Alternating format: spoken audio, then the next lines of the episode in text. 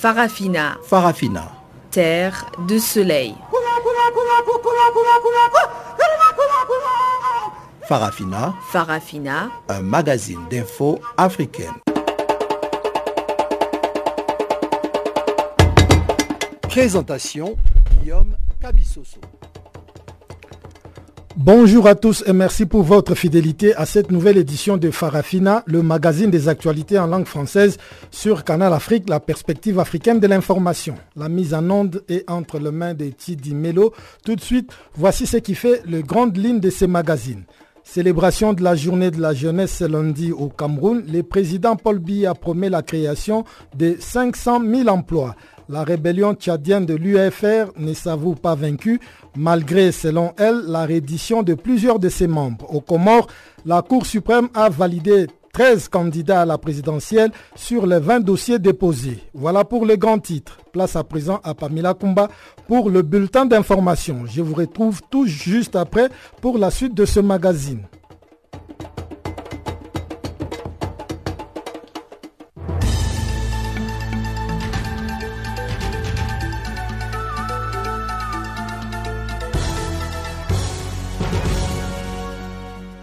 Merci Guillaume et bonjour à tous. Le président égyptien Abdel Fattah al-Sisi a pris la tête de l'Union africaine pour un an. Il a axé sa présidence sur le développement des infrastructures, l'accélération de l'entrée en vigueur de la zone libre-échange continentale africaine et la création des emplois aussi pour la jeunesse du continent.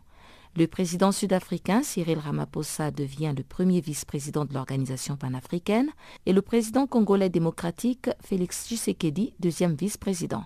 Le président du Niger, Mahamadou Issoufou, est le troisième vice-président et le Rwandais Paul Kagame, qui a passé le flambeau à son homologue égyptien Al-Sisi, occupe désormais le poste de quatrième vice-président et rapporteur de l'Union africaine. Abdel Fattah al-Sisi a promis que l'Égypte fera tous les efforts nécessaires pour la réforme structurelle et financière de l'Union africaine initiée par son prédécesseur. En République démocratique du Congo, le candidat malheureux à la présidentielle du 30 décembre dernier appelle à refaire les élections. Martin Fayoulou prévoit un délai de six mois pour organiser des nouvelles élections alors que ses voies de recours sont épuisées dans son pays, la République démocratique du Congo. Martin Fayoulou a donc fait appel à l'Union africaine afin de créer un comité spécial pour la vérification de la vérité des urnes. Celui qui conteste toujours la victoire du président congolais démocratique Félix Tshisekedi a ainsi saisi les chefs d'État et de gouvernements africains réunis à Addis Abeba pour le 32e sommet de l'Union africaine afin de lever le voile sur les dernières élections générales de son pays. Cet appel est tombé dans des oreilles de sourds puisque Félix Tshisekedi a été désigné deuxième vice-président de l'Union africaine. Les réactions ont fusé ce lundi après l'annonce officielle du président algérien Abdelaziz Bouteflika de briguer un cinquième mandat. Le président, cloué sur une chaise roulante depuis son AVC en 2013, faisant de très rares apparitions publiques, s'est prononcé par communiqué de presse. Le parti au pouvoir, le Front de libération nationale, a salué la candidature d'Abdelaziz Bouteflika, ajoutant que son programme renfermait une vision claire et précise de la prochaine étape. Réagissant à l'annonce de la candidature du chef de l'État Abdelaziz Bouteflika, le parti d'Ali Benfis Talay El Ouria parle d'une violation caractérisée de la constitution algérienne.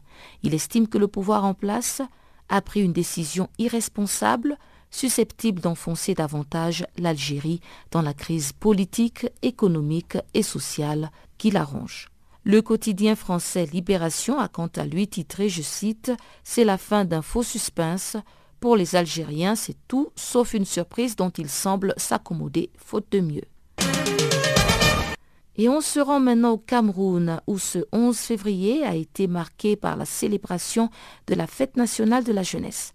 Comme à l'accoutumée, la veille, le président Paul Biya a fait son discours à la jeunesse en promettant des lendemains meilleurs. Il faut rappeler qu'en 2018, Paul Biya avait annoncé la création de 500 000 emplois et à ce jour, ses détracteurs affirment que rien n'a encore émergé alors que son discours à la jeunesse du jour était marqué par les actions mises en œuvre par le ministère de la Jeunesse et de l'Éducation civique pour améliorer les conditions d'existence des jeunes Camerounais. Au Comores, l'actualité du jour était marquée par la section administrative de la Cour suprême qui a statué sur la liste définitive des candidats retenus pour l'élection présidentielle du 24 avril. 13 candidats ont été donc retenus sur les 20 dossiers soumis. Selon les analystes politiques, c'est sans surprise que l'honorable député de l'opposition, Ibrahim Mohamed Soulé du Joua et et Mohamed Ali Soualil de l'UPDC ont été écartés de l'échéance électorale. Ces deux candidats considérés comme de gros calibre dans l'opposition ont été rejetés pour vice de procédure en ce qui concerne Ibrahim Mohamed Soulé. Il aurait été investi par le secrétaire général adjoint de son parti au lieu du secrétaire général, tandis que Mohamed Ali Soualil n'a pas déclaré tout son patrimoine. Page santé pour clore ce bulletin, Médecins sans frontières a déclaré que la fièvre hémorragique d'Ebola a franchi la barre de 500 morts en République démocratique du Congo. Le nombre de cas en plusieurs endroits du Nord Kivu est monté en flèche, selon le rapport de Médecins sans frontières qui précise qu'au cours des six derniers mois, au moins 785 personnes ont été affectées, dont 502 sont décédées. Des pays voisins comme le Soudan du Sud, l'Ouganda et le Rwanda sont en alerte.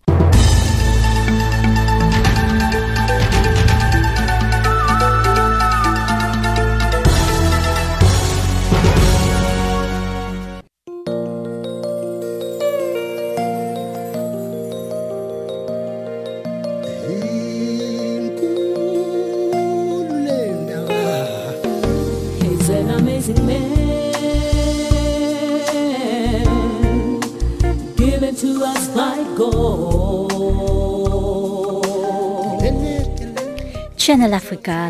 Écrivez-nous sur notre page Facebook Channel Africa. Faites-nous des tweets French Farafina ou bien Channel Africa 1.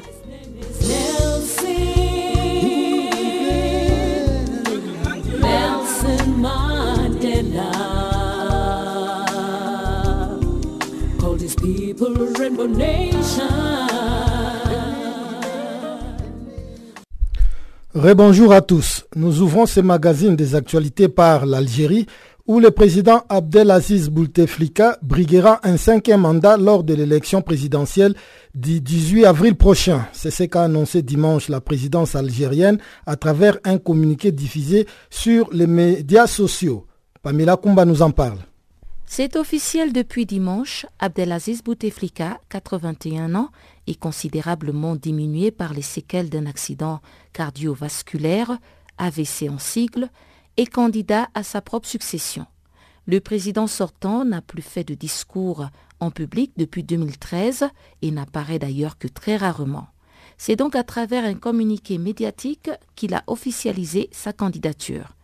Depuis plusieurs semaines, ses soutiens préparaient déjà l'opinion nationale algérienne et internationale en le présentant comme le candidat idéal du FLN, le Front de Libération Nationale, dans le cadre de cette élection du 18 avril. Et c'est samedi, lors d'un grand meeting de pré-campagne réunissant des milliers de personnes, que le parti au pouvoir depuis l'indépendance l'a désigné. Abdelaziz Bouteflika entend clôturer son mandat par une conférence nationale inclusive qui arrimera l'Algérie vers la modernité et surtout une réconciliation totale et globale. L'histoire retiendra qu'Abdelaziz Bouteflika avait hérité d'une Algérie consumée par une décennie de feu et de sang. Il avait consacré presque ses deux premiers mandats à éteindre ce feu de la fitna et d'une guerre fratricide qui avait failli emporter dans son sillage l'Algérie en tant qu'État et république. Abdelaziz Bouteflika a la santé précaire, il est paralysé et quasiment muet alors que ses partisans tablent sur un bilan assez positif. Abdelaziz Bouteflika a pu relancer l'économie du pays, laquelle avait souffert de la crise politique mais aussi de la baisse des prix du pétrole à la fin des années 1990, affirment ses partisans. Et c'est sous l'ère Bouteflika que le métro est sorti du tunnel. Lancé en 1980 par le défunt président Chadli Benjedid, il aura fallu attendre la venue d'Abdelaziz Bouteflika pour que le métro voie la lumière du jour en 2011. Idem pour le tramway qui a été réhabilité par Abdelaziz Bouteflika. L'industrie automobile a également fait ses premiers pas sous l'ère Bouteflika. Et aujourd'hui, plusieurs marques de voitures sont installées en Algérie en entendant que le taux d'intégration soit augmenté afin de pouvoir produire une voiture 100% algérienne. L'autre grandiose projet du président Abdelaziz Bouteflika, c'est sans doute ce qui a été réalisé dans le secteur de l'habitat, au dire de ses partisans. Plus de 5 millions de logements ont été réalisés à travers plusieurs formules, allant du logement rural aux logements sociaux. Outre ces réalisations soulignées par les partisans du président Abdelaziz Bouteflika, on se demande si toutefois le président a les capacités et les facultés nécessaires pour gérer le pays. Il s'exprime difficilement et fait régulièrement des séjours à l'étranger pour des contrôles médicaux. Il faut ajouter que déjà en 2014, Abdelaziz Bouteflika était un candidat invisible. Il avait brillé par son absence à tous les meetings de campagne et le même scénario semble être mis en place pour son éventuelle réélection lors de cette présidentielle du 14 avril. Pamela Kumba pour Channel Africa. Autre chose à présent, le chef de l'État égyptien Abdel Fattah al-Sisi a officiellement pris la présidence tournante de l'Union africaine lors de la cérémonie d'ouverture du 32e sommet prévu pour durer deux jours. Après une présidence extrêmement active du Rwandais Paul Kagame placé sous les sceaux des réformes, son successeur égyptien devrait axer son action sur la sécurité, le maintien de la paix et la reconstruction post-conflit des questions étroitement liées au thème de l'Union africaine choisi pour 2019, année de réfugiés rapatriés et personnes déplacées. Malgré la quête d'influence de l'Égypte, les observateurs n'attendent toutefois pas de ces pays un mandat aussi actif que celui de Paul Kagame, les grandes puissances étant généralement réticentes à une Union africaine trop forte ou trop intrusive.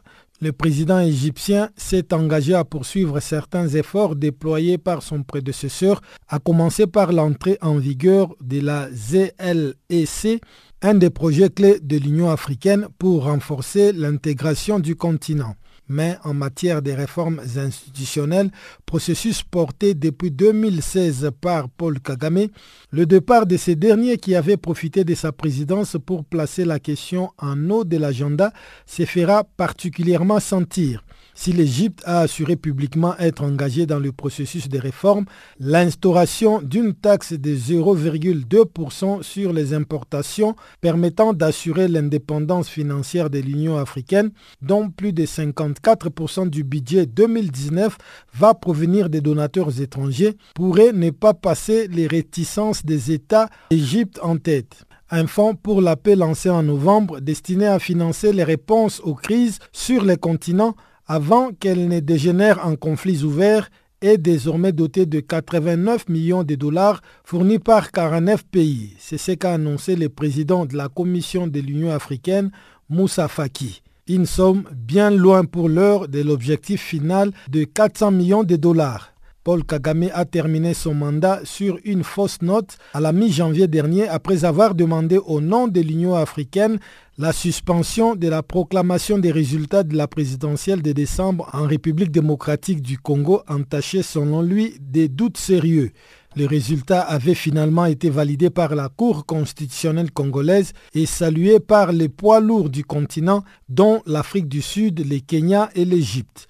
De son côté, Amnesty International a exprimé ses craintes en ce qui concerne l'impact de la présidence du président égyptien sur les mécanismes d'évaluation des droits humains en Afrique, accusant l'Égypte d'avoir mené ces dernières années des attaques politiques haineuses contre la Commission africaine des droits de l'homme et de peuple. Une campagne de réconciliation nationale est en cours depuis le week-end dernier en République démocratique du Congo. La campagne menée par la société civile de ce pays vise à amener autour d'une même table les acteurs des différentes tendances pour rechercher plus d'harmonie après les élections présidentielles et législatives de décembre dernier. Depuis Kinshasa, c'est une correspondance de Jean-Noël Bamwendi.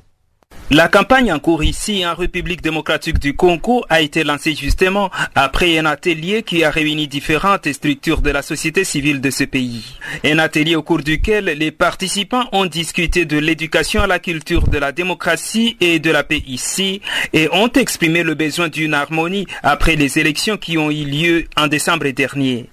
Cette campagne de réconciliation qui doit couvrir toute l'étendue du territoire national permettra d'aboutir au développement du pays car sans la paix, il n'y a pas moyen de parvenir à un développement durable.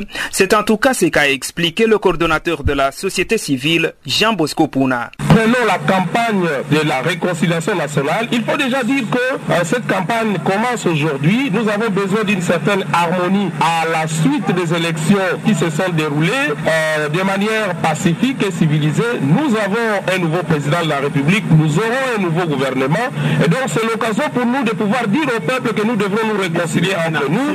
Nous devrons nous réconcilier avec les acteurs politiques pour booster le développement. Parce que lorsque le pays sera en paix, il y aura moyen de pouvoir booster le développement. Mais par ailleurs, les attentes de la population sont très fortes. Nous avons identifié différents secteurs pauvres, notamment l'éducation. Nous tous, nous avons suivi la promesse du chef de l'État à la nation, accorder la gratuité de l'enseignement. Mais nous sommes rentrés également pour voir un peu ce qui se passe au niveau de la santé, de l'énergie, etc. Nous nous rendons compte qu'il n'y a pas assez de budget à louer à ces différents secteurs pauvres. C'est une question que nous allons devoir examiner au niveau de la société civile, la RDC.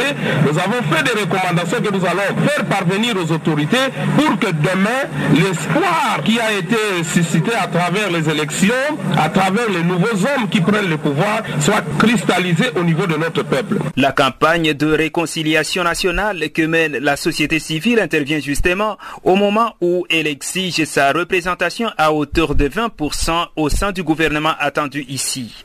La coalition de la société civile pour le changement qui lève le temps contre toute pratique du tribalisme et du népotisme rappelle que la structure a droit à un certain nombre de postes lui reconnus car les différents accords signés ici reconnaissent trois composantes.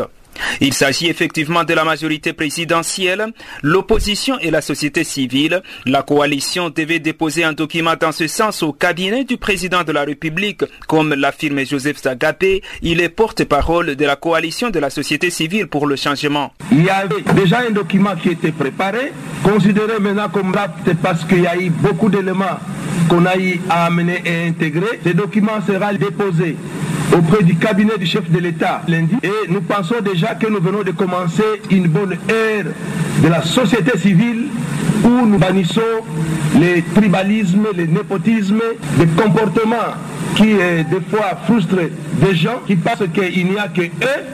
Mais aujourd'hui, ça a été démontré vraiment que la société civile aujourd'hui est unie. Donc vous comprendrez que aujourd'hui on ne parle de l'unité de la société civile qui est dans ses droits parce qu'il a comme recommandation les 20% des postes que l'on nous doit. Il y a eu l'accord de Paris, l'accord de Cotonou, et nous sommes allés même jusqu'à San City où on reconnaît les trois composantes, c'est-à-dire la majorité, l'opposition et la société civile. Plus de deux semaines après l'investiture du président élu Félix-Antoine Tshisekedi Chilombo, ce sont les tractations qui se poursuivent pour la nomination d'un informateur chargé d'identifier la majorité parlementaire.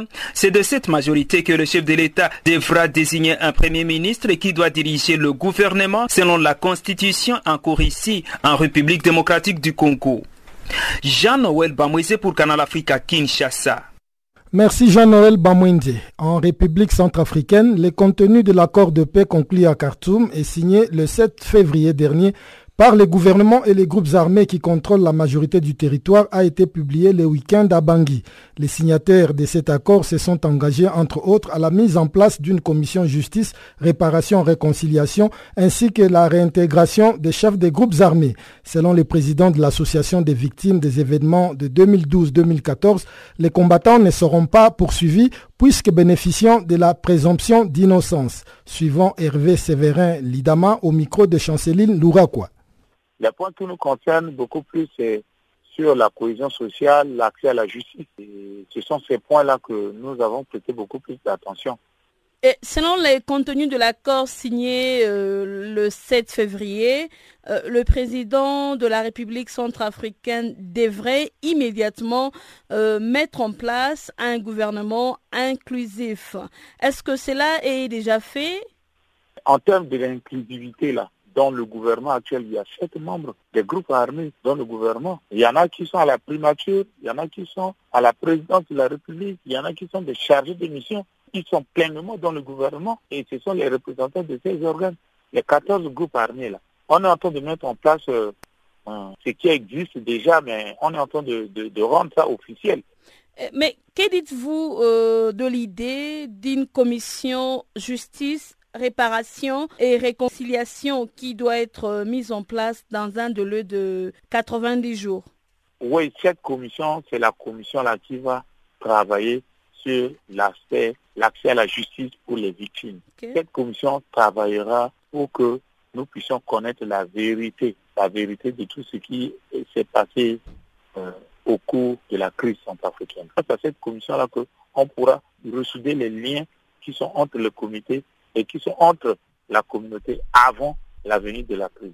Selon les contenus de l'accord, euh, le signateur se sont engagés de mettre en place euh, des unités mixtes de sécurité pour une durée euh, de 24 mois, composées de soldats, des combattants des groupes armés ont suivi une formation adéquate de deux mois. Quand est-ce que cette unité mixte sera mise en place en République centrafricaine?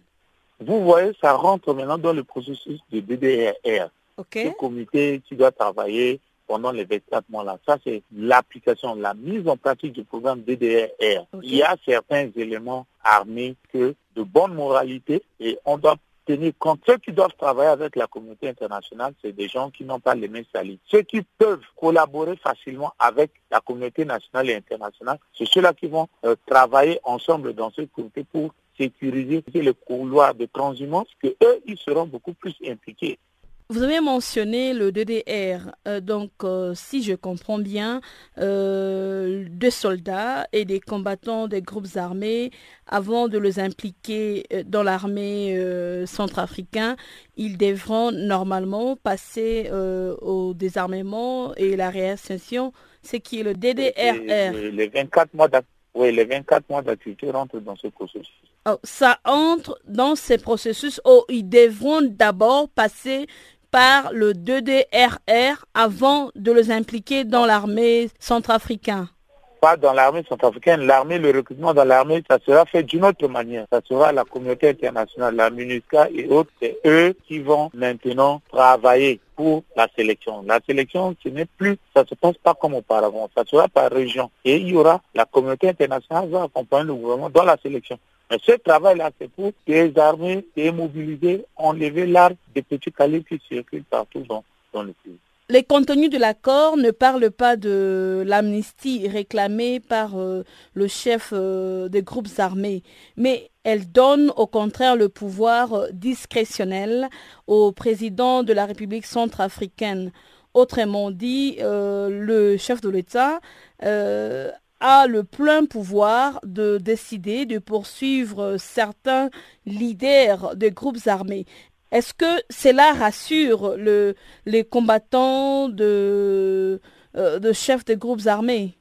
Mais actuellement, eux, ils bénéficient de la présomption d'innocence. Le gouvernement, il y a aussi le, dialogue qui a été fait. C'est ensemble avec la communauté internationale. La communauté internationale lutte contre l'impunité. Comment est-ce que vous voulez que la communauté internationale qui lutte contre l'impunité puisse offrir l'opportunité à des rebelles ou à des chefs d'armée qui ont commis des exactions d'avoir euh, une bénédiction de la communauté internationale pour les gracier? Non, il n'y aura pas d'amnistie, mais pour l'instant, comme ils bénéficient de la présomption d'innocence, ils ne seront pas poursuivis. L'armée tchadienne a annoncé samedi avoir capturé plus de 250 terroristes, dont quatre principaux chefs, après qu'une colonne de rebelles est entrée au Tchad depuis la Libye. L'état-major a aussi assuré que plus d'une quarantaine de véhicules ont été détruits, plusieurs centaines d'armes saisies et que le ratissage continue dans la région de l'Endi, dans le nord-est tchadien frontalier de la Libye et du Soudan. Une capture qui confirme bien la Convention tchadienne pour la défense des droits de l'homme qui parle plutôt d'une reddition des rebelles. On écoute Maman Nour, le président de la CTDDH. Euh, cette nouvelle est, vraie, mais il, faut nuancer ça parce que ce n'est pas des, prisonniers capturés sur le champ de bataille en tant que tel, non leur colonne, quand elle entrait au, dans le territoire tchadien en profondeur, elle avait été bombardée à plus de six reprises par euh, l'armée de l'air euh, française. Et donc, euh, ils ont subi des pertes énormes, ce qui a annulé leur capacité d'opération. Et comme ils ont beaucoup de blessés et qu'ils sont très loin de leur base arrière, leur commandement leur aurait demandé d'aller avec... Ils ont eu de très nombreux blessés. Leur commandement leur a simplement dit d'accepter d'être arrêtés comme prisonniers par les forces du président Déby, par l'armée de Déby, pour permettre justement à ces prisonniers, à ces blessés d'être soignés. Ça, c'est des sources que nous avons euh, qui sont proches des rebelles. Donc, euh, vous, vous devrez avoir constaté qu'il n'y a eu aucune perte humaine du côté de l'armée euh, gouvernementale, simplement parce qu'il n'y a, pas eu de combat au sol. C'est ça la vérité. Donc, les 250 personnes se sont bien ralliées au régime pour permettre à leurs très nombreux blessés, je dirais il y a, il y a à peu près une centaine, hein, pour euh, permettre à ces prisonniers, à ces blessés d'être soignés. Oui, donc vous confirmez l'annonce de l'armée tchadienne qui a dit avoir capturé 250 rebelles.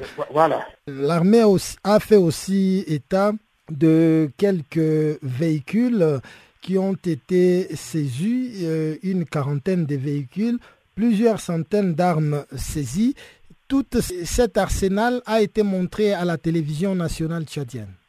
Absolument, absolument. Et tout ça, c'est réel.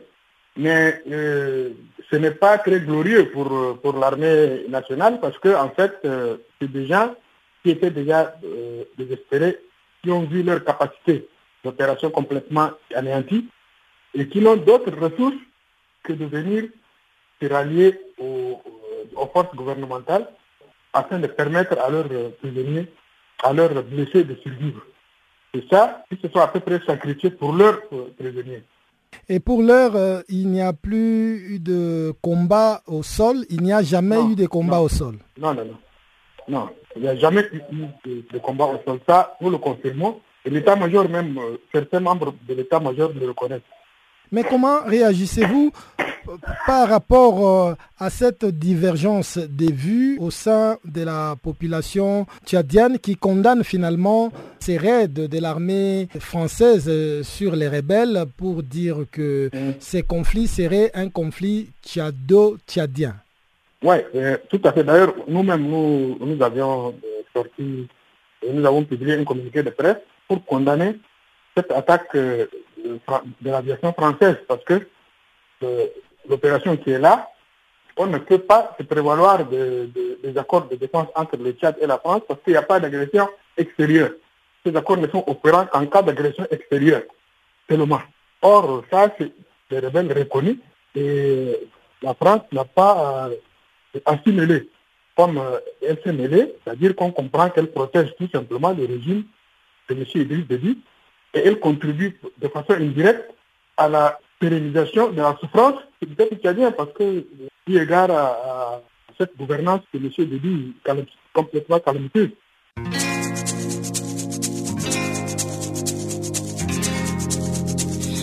Vous écoutez Farafina, un programme en français sur Canal Afrique émettant de Johannesburg. Pour vos réactions à nos émissions, écrivez-nous soit à l'adresse électronique suivante farafina.channelafrica ou envoyez-nous un SMS au numéro qui suit 00 27 833 81 56 59.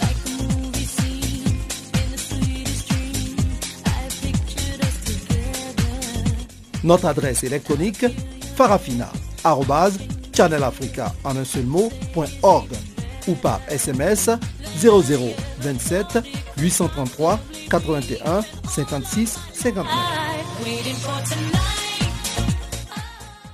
Place à présent à Chanceline Louraquois qui va décortiquer pour nous ce qui fait la une de l'actualité dans le monde économique.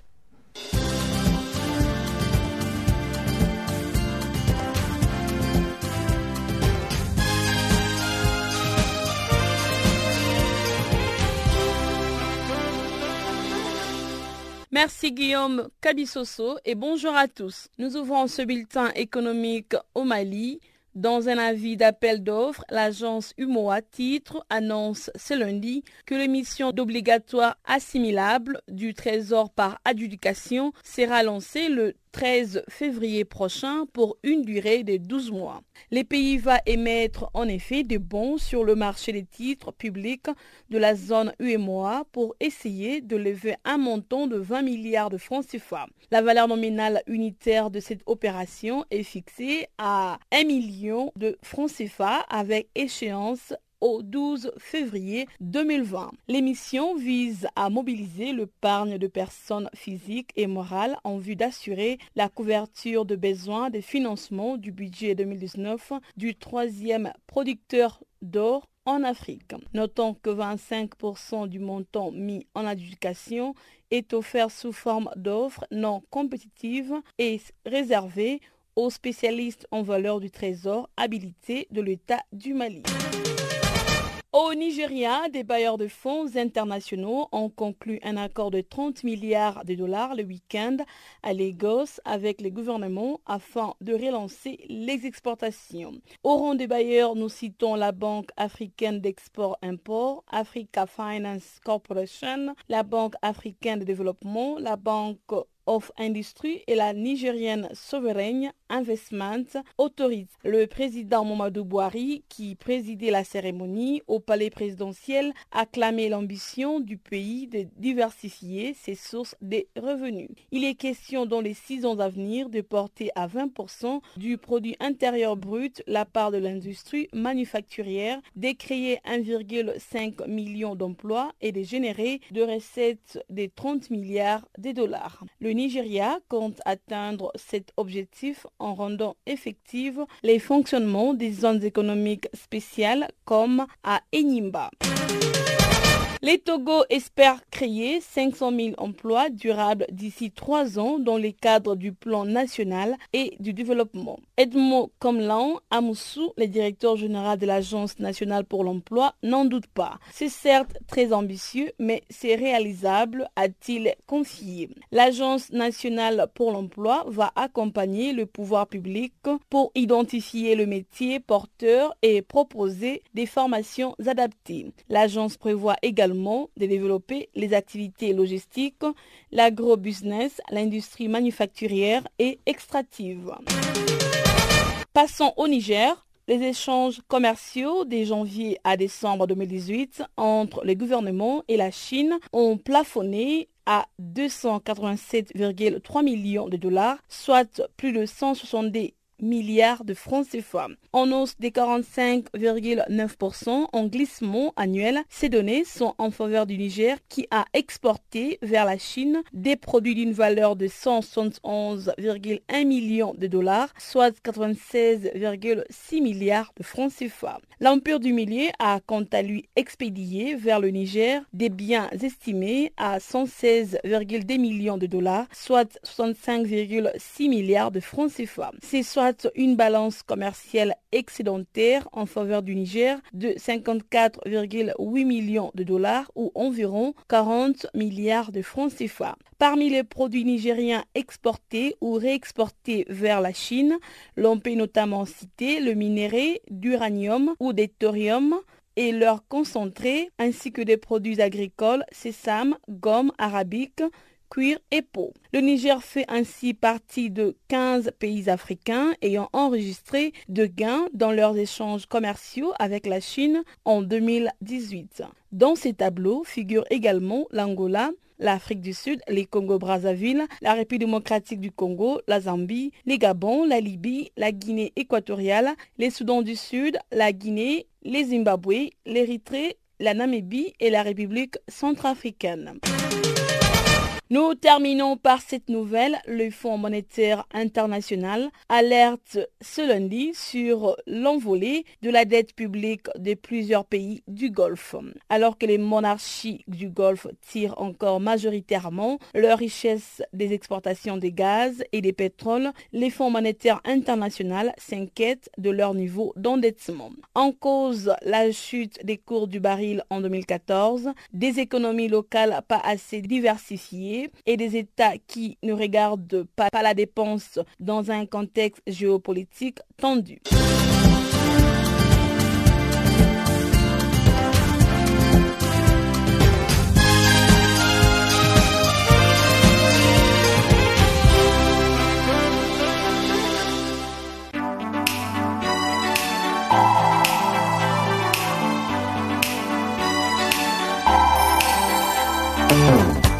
Si vous ratez les points chauds de l'actualité cette semaine, si vous ratez les points chauds de l'actualité cette semaine,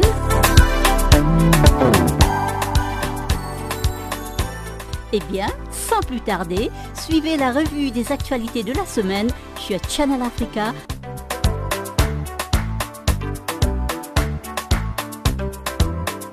Retrouvez le podcast sur nos sites internet www.channelafrica.co.za.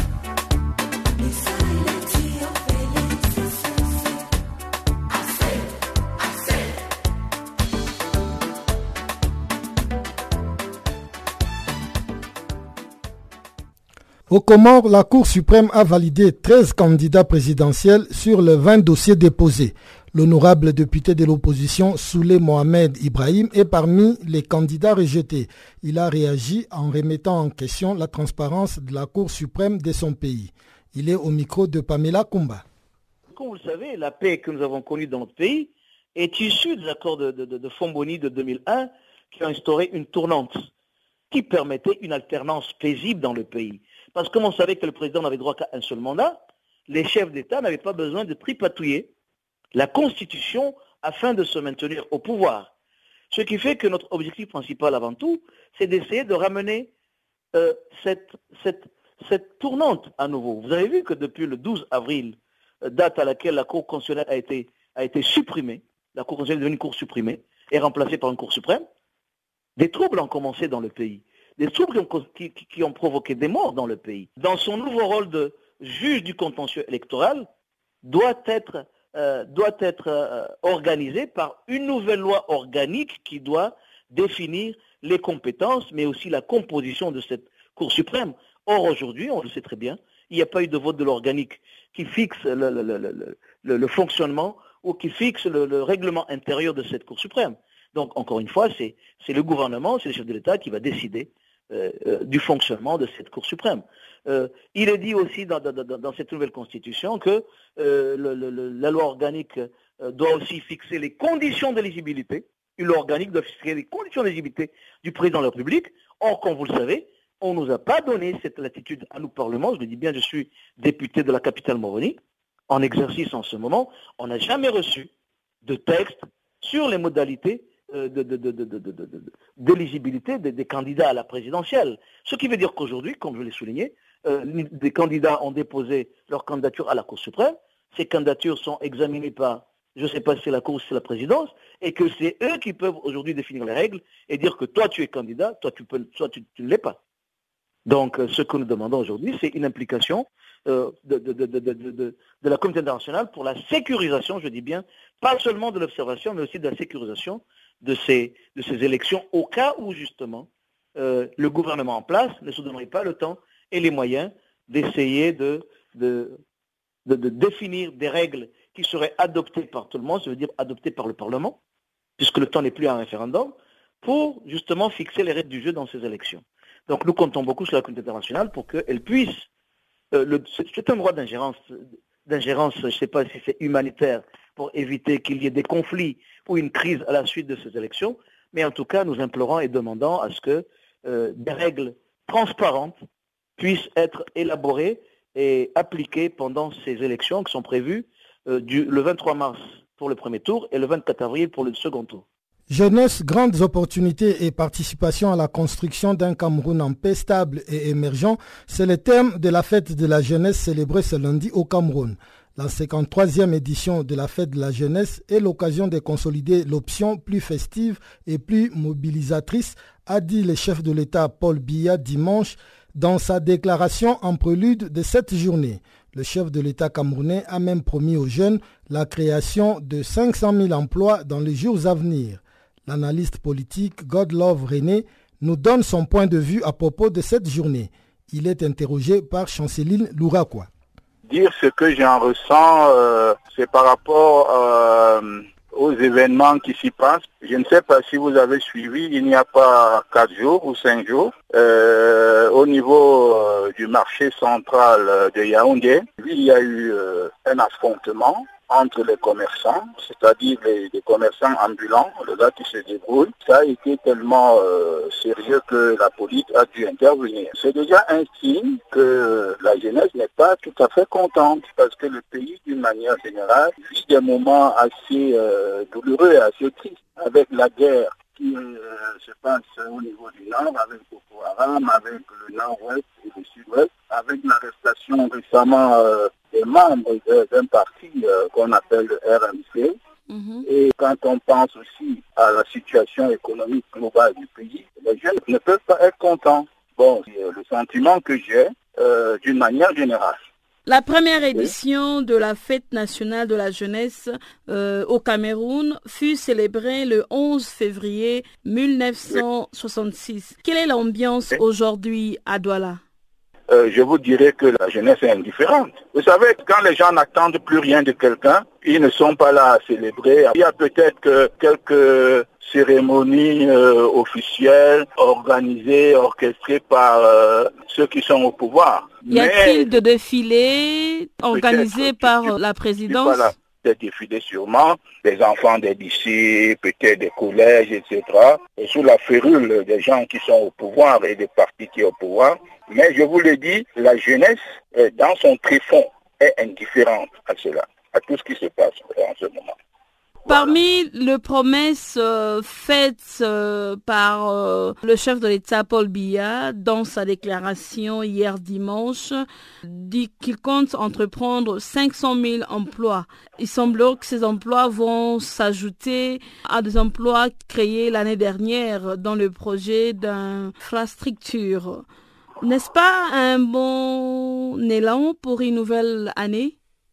Madame, ce serait euh, un, bel élan. Comme je vous dis, les promesses sont les promesses. Hein. Les promesses resteront les promesses. C'est l'année prochaine qu'on verra s'il y a eu quelque chose de concret. C'est un peu comme les promesses qu'il avait faites euh, l'an passé. Euh, je vous rappelle, madame, hein, juste pour vous rafraîchir la mémoire, vous savez que le Cameroun devait organiser la Coupe d'Afrique des Nations l'année prochaine. Mm-hmm. Alors, vous avez suivi le fiasco qu'il y a eu par rapport à ça Vous savez combien euh, cela pouvait générer euh, d'emplois Est-ce que vous savez que même les stades qui devaient être construits n'étaient plus construits par les Camerounais euh, entièrement Il fallait faire venir des préfabriqués Hein, des pays d'Europe et euh, privant ainsi beaucoup de jeunes Camerounais euh, euh, d'emploi. Alors, vous n'avez qu'à voir cet aperçu déjà du Cameroun de ne pas pouvoir organiser cette coupe et cette coupe lui a été retirée. Vous pouvez voir l'ampleur des dégâts. Croyez-vous aux promesses du chef de l'État Paul Biya qu'il a fait dans sa déclaration hier? Je n'y crois pas du tout. Je n'y crois pas du tout. C'est pour ça que je dis il surfe sur des généralités et sur euh, des promesses et sur euh, des choses assez vagues. Quand vous vous fixez des objectifs, il faut dire par exemple nous allons faire ceci, nous allons faire cela, et après un an ou deux, on peut voir si effectivement cela a été fait. Mais généralement, euh, il sert sur des généralités et il n'a rien comme indicatif qui puisse nous dire ce qu'il a promis auparavant a été fait. Le service d'action anti-mine de l'ONU a présenté la semaine dernière son portefeuille d'action pour l'année 2019. Ce portefeuille réunit des demandes d'assistance formulées par deux pays affectés par les mines, soit 19 pays et 146 projets pour un coût total de 495 millions de dollars. L'essentiel des fonds sont destinés à trois pays, à savoir l'Irak, l'Afghanistan et la Syrie. Au micro d'Alpha Diallo, Agnès Marcalou, directrice Dunamas explique pourquoi. Ce sont des pays qui font face immédiatement aux obstacles posés par la contamination. Vous avez une contamination qui euh, procède des conflits. Grosso modo, il faut garder à l'esprit qu'environ, on va dire 15% en gros, de tout ce qui est utilisé, de tout ce qui est tiré ou largué du ciel dans un conflit, n'explosera pas sous impact, mais explosera euh, à l'avenir quand les gens rentreront chez eux.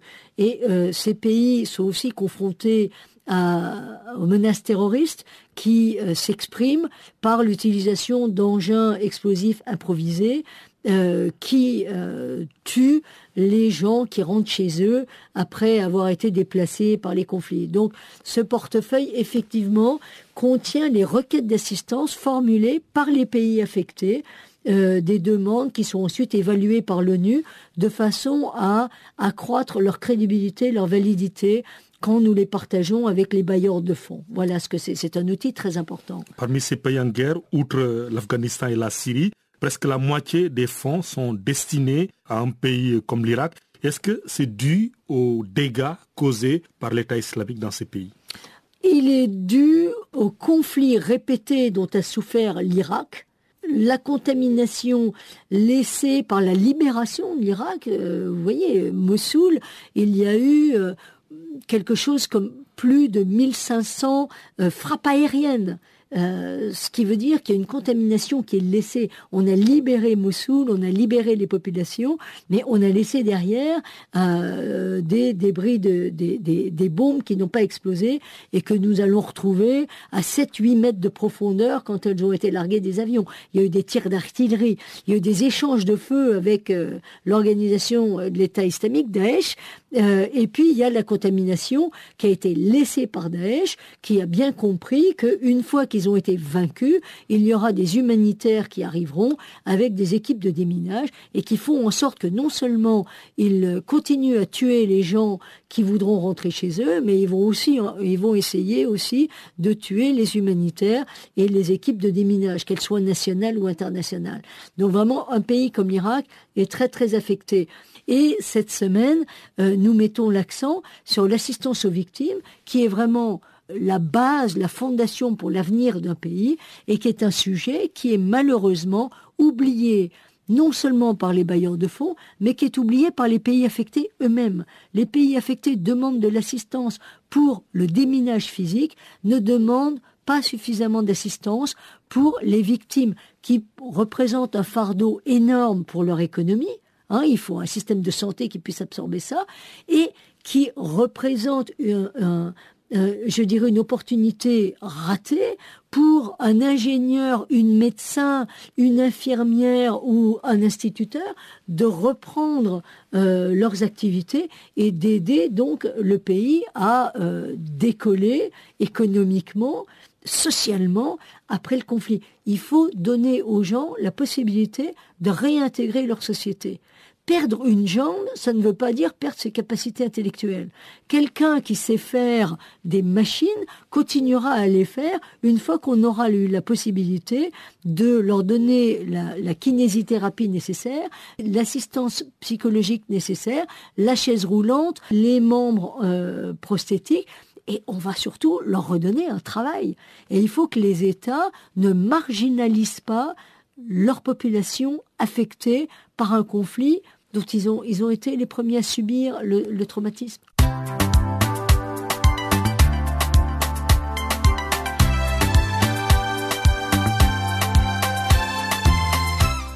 Farafina, Farafina.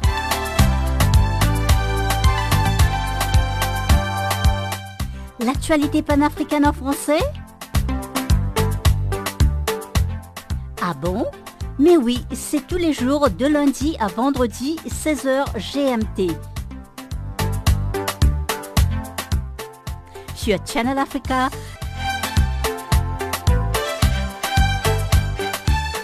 Et n'oubliez surtout pas de tweeter French Farafina.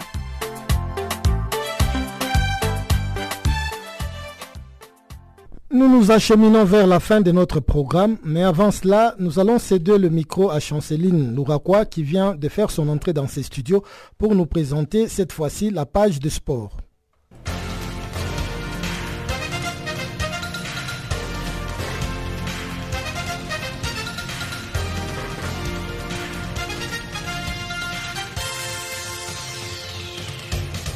Rebonjour à tous.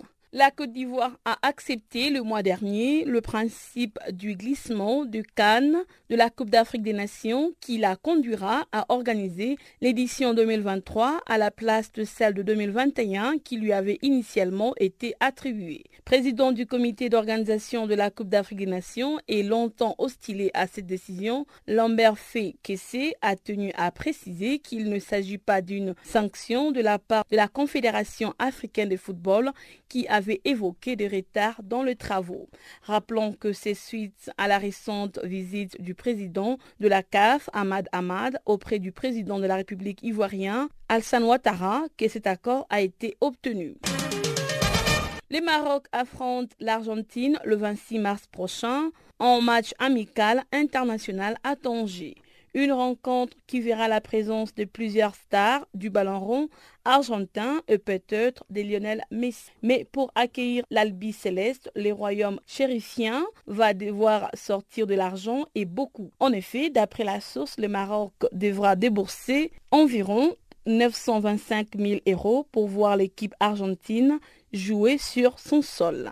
Toutefois, le Maroc ne payera que la moitié de la somme indiquée, soit environ 462 000 euros, si Messi ne devait pas jouer cette rencontre amicale.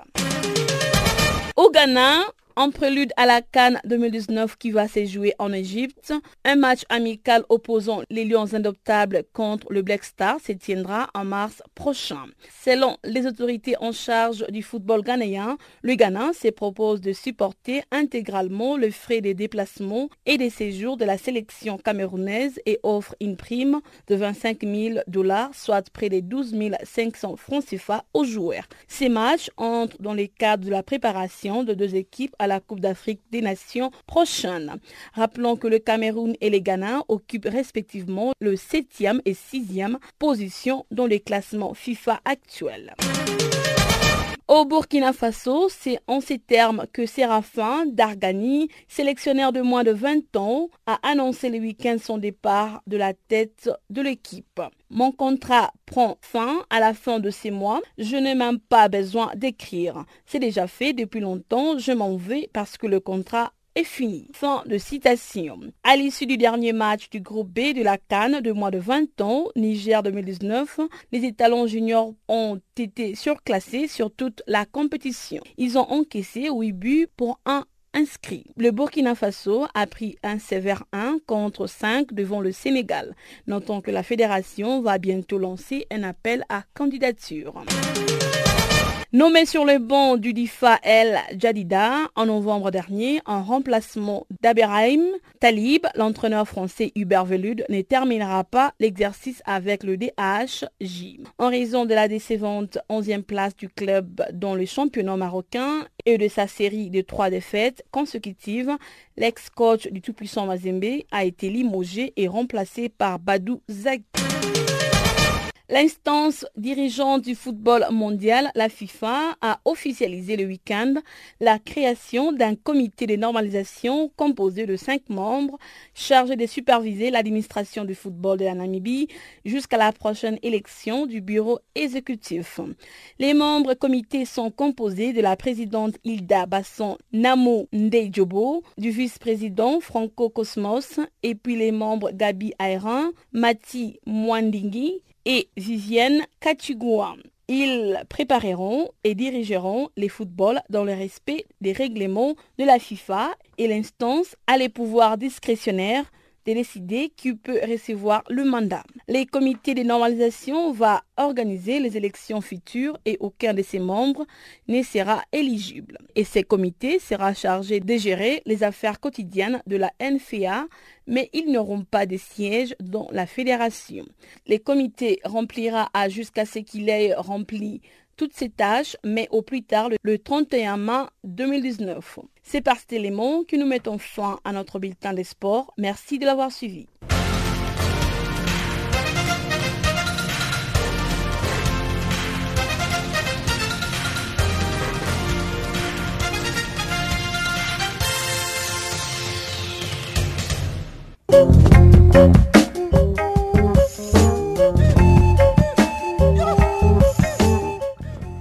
Voilà qui met également un point final à ce magazine des actualités. Merci de votre aimable fidélité.